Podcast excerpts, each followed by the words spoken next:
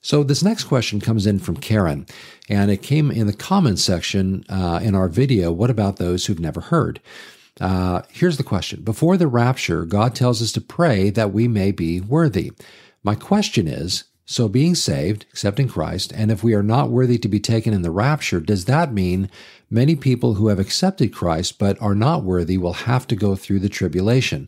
Just wondering where the line is drawn for God to decide that we are either worthy or not worthy.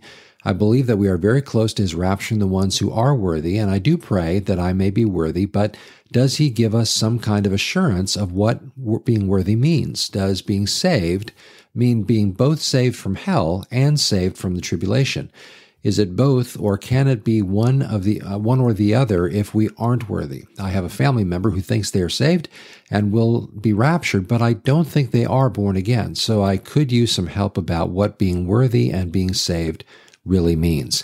And uh, then a nice comment at the end there. Thank you very much for watching and for listening and for sharing your question uh, or questions, really. But they kind of all boil down to the idea here uh, that I think, if I'm understanding correctly, and you can comment again, Karen, if I'm taking this from the wrong passage, but my sense is, is that this is in connection with Luke 21, verse 36, where Jesus says, Watch therefore and pray always that you may be counted worthy to escape all these things that will come to pass and to stand before the Son of God. Now, counted worthy is a fair translation of the Greek into the English. Uh, but the word also means that you uh, speaks of the idea of may, that you may be strong enough to escape or um, um, yeah, or have the strength to escape these things. Um, now, um, and either of those translations would be fair. Some manuscripts say the one, some manuscripts say the other, but I think they both essentially um, um, give the same uh, have the same basic idea behind them. So that being said, though, uh, Luke twenty one like Matthew 24 and Mark uh, 13, uh, I would contend and stand by this idea that I will submit to you. Uh, when we read these passages, uh, which are we typically would refer to as the Olivet Discourse, this is where uh, Jesus' disciples ask him a few questions as they're walking through the temple. They see the, the stones of the temple and they're in awe of this place that Herod has built upon the temple that was built during Haggai's time. And uh, they're seeing this building and structure and they're in awe of it. And Jesus says there's a day coming when not stone, one stone be left upon another. And they ask him, well, what is the sign of these things and of your coming and of the end of the age? And so Jesus then goes on, and in answering those questions, uh, he gives what we call the Olivet Discourse. Now, here's the contention that I would make in regard to the Olivet Discourse. Again, Matthew 24, Mark 13, Luke 21. Uh, Luke 21, which, by the way, uh, uh, interestingly, uniquely different than the other two accounts in Matthew and Mark. Um, Luke actually includes not only a brief section that is in concert with the ideas that Jesus shares in the other Gospels in regard to the last days, but he also inserts another uh, uh, element in here in verses 20 through 24 ish, kind of into that area there, which would have more to do with the uh, destruction of the temple in 70 AD. And then he goes on to speak in terms of what we would typically refer to as the last days or Daniel's 70th week. Now, my contention again, after all that, my contention is this that Matthew 24, Mark 13, Luke 21, these are speaking about the conditions of the world as relates to Israel. And here's the big contention I would make that the church is not found in these passages. Now, some people are going, whoa, wait a minute, hold on a second. Doesn't it talk about, you know, no one knows the day or the hour? That must be the rapture and all that kind of thing. I would suggest no, that's not the rapture. That's actually not referring to the church or the rapture at all. And if it if it is, at least in the passage in Matthew 24, if in fact that is speaking of the rapture, then it would likely connect with the idea of a post-tribulation rapture, I think. Um, but but in any case, throughout the passage, there are various you know, pretty open hints that Jesus is speaking to a Jewish audience here in a context of, of Israel in regard to the last days. Mention of the fig tree is often connected with Israel. The idea that he's speaking prior to the cross, the church has not been born yet. Uh, not that he can't be alluding to things that could relate uh, otherwise, but but really the context of this passage really doesn't have the church in mind or in view. Even this passage in Luke 21, for example, um, if you read the entire thing, and, and I will encourage you just to go ahead and read all of Luke 21, um, and, but I'm going to go ahead and just sort of illustrate what I'm talking about here or explain what I mean here. Um, in verses 20 through 24, for example, well, let me just give a brief synopsis here. Um, as Jesus answers their questions, he talks about in some, uh, in, in general terms, like he does in the other accounts in Matthew and Mark, uh, he gives a general sense of things to look for wars and rumors of wars. He goes into some detail here also about the persecution that his hearers should expect to uh, undergo during this time that he is describing. Again, Israel in mind. Um, now, I'll come back and explain more about that in a second. But as he then moves into chapter uh, 21, verse 20 through 24, there is mention here about Jerusalem being surrounded by the armies and they come against them. And, and, and ultimately, uh, uh, the, the call is then to flee and to run and everything. Well, this is a reference ultimately to uh, 70 AD when Titus Vespasian comes and sacks the city. Matter of fact, it is in Luke 19 that Jesus talks about this event that is going to take place because they did not recognize this their day. They rejected the Messiah on the very day he was supposed to arrive into Jerusalem, according to Daniel chapter 9, verses 24 to 27, or 24 to 26, really. But uh, the idea here is that they rejected uh, his arrival, and so therefore destruction was going to come upon them. Uh, and then in verse 24, there's this statement here, and they will fall by the edge of the sword and be led away captive into all nations, and Jerusalem will be trampled by Gentiles until the times of the Gentiles are fulfilled. Now, we also see this expression used by Paul in Romans chapter 11, where he talks about the idea of the fullness of the Gentiles coming in. Well, in eschatology, and, and again, if you are millennial uh, in your thinking, if you believe in a literal thousand year reign of Christ as the final dispensation of God's plan of the ages coming to fruition prior to eternity, the new heavens and the new earth, Christ literally coming to establish his kingdom as described in uh, Revelation chapter 19, verse 11 into chapter 20, uh, the millennial kingdom that is promised to Israel throughout uh, places in the Old Testament. Jesus encourages us to pray for his kingdom, for the kingdom to come and his will to be done on earth as is in heaven. Uh, this idea of that coming kingdom uh, is what happens at a certain point in eschatology. That comes at the end of what is described or referred to as Daniel's 70th week. Daniel's 70th week, and this is what I just mentioned a moment ago, I was going to come and explain more of. Uh, Daniel's 70th week is a period of time described in Daniel chapter 9 at the beginning. As a matter of fact, why don't you turn there with me? Daniel chapter 9, in verse 24, Daniel gets a vision. Now, this is not Daniel's first vision that he's gotten, it's also not going to be his last. Um, but in Daniel chapter 9, he is given this vision, and it begins something like this. Uh, here we go. Let me. I, normally, I bookmark these just so I can jump to them quickly for the sake of time. I did not do that here. But chapter 9 of Daniel begins with this or, or uh, verse 24, I should say, uh, begins like this. The angel comes and begins to explain this, this dream, this, gives this vision to Daniel. And he says this 70 weeks are determined for your people and for your holy city. And then he goes on to give this vision. Um, uh, or he gives this, uh, you know, this prophecy, I should say. I've been saying vision, this prophecy. But notice how it starts. This vi- this uh, 70 weeks, I should say, are determined for your people and for your holy city.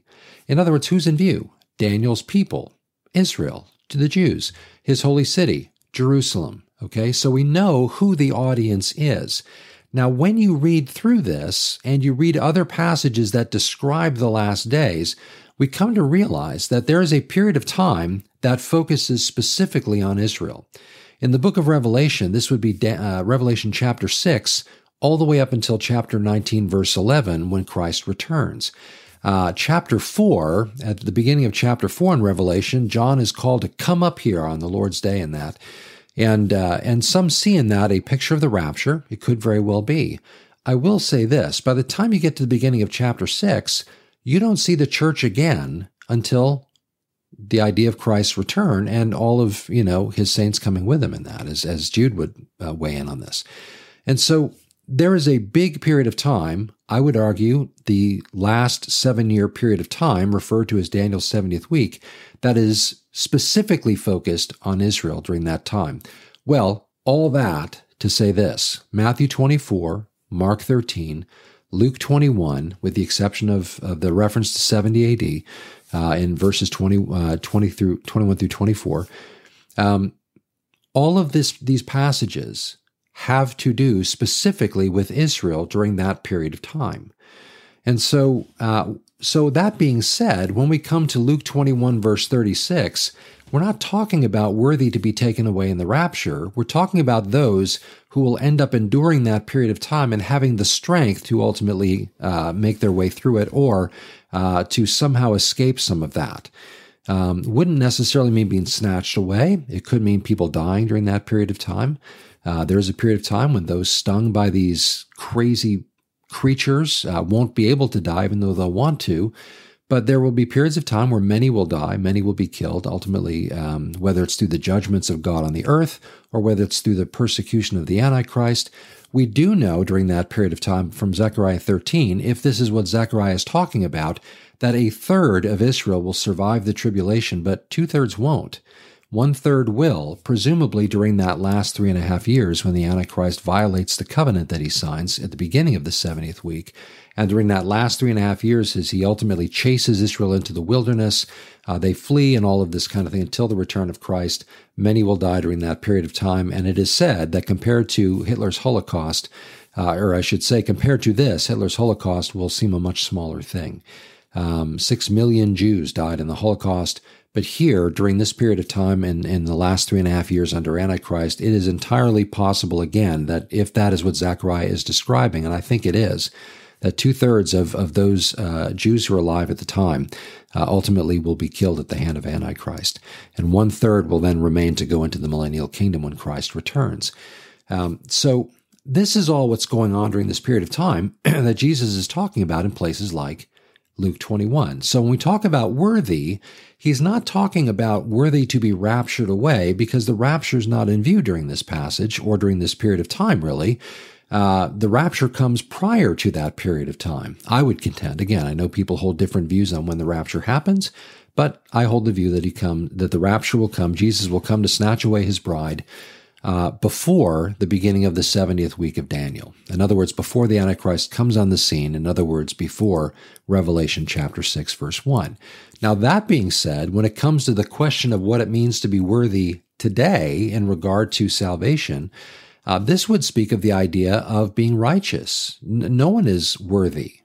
There's a story of a guy who came up to a pastor all panicked uh, because he was just dealing with pride in his heart. He said, Help me to know that I'm nothing. And the pastor said, Well, you are nothing. Take it by faith. You know, the truth of the matter is, is none of us is worthy. If we are worthy at all, it is only because we have been clothed with righteousness. Uh, a robe of righteousness given to us. Uh, you know, uh, Paul talks about this concept in in uh, in 2 Corinthians chapter 5 verse 21 where it says that he who knew no sin became sin on our behalf that we might become the righteousness of God in him. We see this illustrated in the early chapters of Revelation where there are some given this robe of righteousness. In other words, this covering that now all of a sudden uh, it demonstrates, uh, you know, figuratively, although I believe there's really robes given, but it illustrates this idea of being made righteous. But it's an outward expression of that righteousness that God has wrought within us because of the finished work of Christ. Again, places like uh, Ephesians 2, 8 and 9, that this is uh, the gift of God, not of it's not of works, lest anyone should boast. The idea of uh, Galatians 2.21, that if righteousness comes by the law, then Christ died for nothing. In other words, there is no way for this to, to be of our own works, but rather instead, um, it's the imputation of God upon us, giving us the righteousness of Christ, imputing it to us, and not holding our sin against us. Why? Because Christ has taken that judgment upon himself. Paul, wretched man that I am, who will deliver me from this body of death? Uh, speaking not only in terms of the righteousness that he has uh, been given by the finished work of Christ, but even the one day that will leave this body behind and ultimately be clothed uh, with immortality, as he would go on to describe in 1 Corinthians 15. Um, and so, uh, so when we talk about being worthy, this is not like Thor's hammer, for example. You know, he who shall be worthy shall be able to lift the hand. None of that. It's you know, but rather instead it is an imputed righteousness that makes us worthy to stand before the Lord. There is never a sense that our our right standing with God is ever based on uh, our own worthiness at all. Uh, and so, um, so to think that, and and I, I kind of get like in, in this passage in, in Luke twenty one uh, in Luke twenty one. Uh, verses 34 to, to 36, where Jesus talks about taking heed to yourselves, lest your hearts be weighed down with carousing and drunkenness and the cares of this life, and that day come upon you unexpectedly, and this kind of thing. Uh, and so from that passage comes this idea that, you know, whether or not you're aware there is a the, uh, uh, an eschatological concept like this or not, you may very well be. Uh, you're, you're alluding to it, whether you are aware of it or not, but it's called the partial rapture theory. This idea that uh, those who are not only born again, but are living at a certain standard will be raptured away when Jesus comes. But those who are saved but aren't living at a righteous standard uh, will ultimately endure the tribulation under Antichrist and have to endure to the end and all this kind of thing. I would suggest that that is based on a theology, or an eschatology, I should say, a, a, an approach to Scripture that I, I would say looks at what the book of Revelation is saying and who's really in view, and other passages related to that. I think they're taking a different view on what those passages mean and arriving at this idea that some are righteous and will be snatched away, uh, because of their behavior at the time, and others won't. Um, no, no. Um, you know, the rapture is a necessary uh, eschatological point. The rapture is a necessary element of the last days. The rapture is the escaping not from tribulation, not from difficulty, not from hardship, not from persecution. I mean, we whatever happens of that after the rapture, we won't experience. But the rapture doesn't come to deliver us from persecution or hardship or difficulty. Uh, that's not at all what the rapture is about, like at all. Uh, and I know that's often an accusation of the escapist mindset of the rapture is that, well, I just don't want to have to go through hard times. That's not what the rapture is or ever has been about. It's not explained as, as being that. Uh, when we understand what's being said, it is not based on the idea that God just doesn't want his children in the modern age to have to go through difficulty. Because naturally it would follow, well, if that's the case, why didn't he just rapture all believers away and no one would ever have to face hardship? That's not what it's about. Uh, it's it's about the fact that the judgment of God is in view during that last seven year period of time, that 70th week of Daniel. The book of Revelation is is the discussing from chapter 6 on once the antichrist comes on the scene all the way up until Christ's return in Revelation 1911 6 1 through 1911 deals with uh, the earth but in focus is ultimately Israel at the heart of it the church is nowhere to be found because the church is nowhere to be found. The church is gone. We're out of here. We're taken out of the way. Why? Not to escape hardship, but to escape judgment. That's a very, very key uh, instrumental element in understanding the whole idea of why the rapture isn't just a thing, it's a necessary thing. Because the, the judgment of God is coming upon an earth that is in rebellion against him, and therefore the bride of Christ, those who have been justified uh, by the blood of the Lamb, put their trust in Christ, they, have, they are born again and saved, up until that time of the fullness of the Gentiles coming in, and then God snatches away. Uh, Jesus comes to snatch away his bride. And the, so, therefore, the judgment of God is coming upon an unbelieving world. By and large, people will come to faith chronologically, linearly in space and time after the rapture. Uh, we discussed that in a previous video, actually, a couple of days back as well. Um, but the idea is that we are not subject to God's wrath, as Paul would say in 1 Corinthians 5 or 1 Thessalonians 5 9. Uh, we're not appointed to wrath. Also in uh, uh, 1 uh, Thessalonians chapter 1, verse 10, um, we're, we're not, or 10 or 11, 10, I think, where we're not appointed to this. And so, therefore, if that is not for us, we will not be here for that. And so, therefore, when we understand that, by the way, I'll add this as an additional element. When we understand that, then we understand that since the church is not in view in those passages throughout Revelation after chapter 6, verse 1 until verse 11 of chapter 19, now we begin to understand things like who the woman with the sun, moon, and stars. Now we understand um, what's you know what's going on and and who's really in view during this period of time. Uh, it helps us get a better sense of eschatology as a whole uh, body of study, and so. Um, so now I will say I've enjoyed talking about this at length, but that is a rather lengthy answer to your question. But I think your question is uh, is one that requires a bit of a deep answer here because I can hear the concern in your writing here. Um, but again, this is one of the reasons why I think um, taking time to develop a proper understanding of last things is so important because it addresses issues like this. It helps us get a better sense of of you know what um, what's being said and what's not being said, who's in view and who's not in view, and it pushes us to understand more and more about why that is. Uh, and I, which I hope we've at least kind of touched on a bit here today. I know certainly more could be said, as always. You know, uh, these are never exhaustive studies, but hopefully it's enough to calm your heart first and foremost, but also to drive you to consider some of the things we've discussed in regard to, again, uh, eschatology as relates to these passages here in Luke and Mark and Matthew. So uh, again, I hope that helps, and uh, and and uh, of course, you know, as always, as we bring this to a close, I'll just say once again that if anyone has a question or a thought or a comment you'd like to share, you can do that in our comment section on our YouTube videos. Uh, you can also um, uh, you can also email me at info at calvarychapelfranklin.com. Uh, I promise you, this isn't going to just become a question and answer podcast. We are going to get back to our Roman study and we're going to talk about various topics uh, in, in, in, more depth that are just, you know, intentionally I'm just covering and not just answering a question and that kind of thing.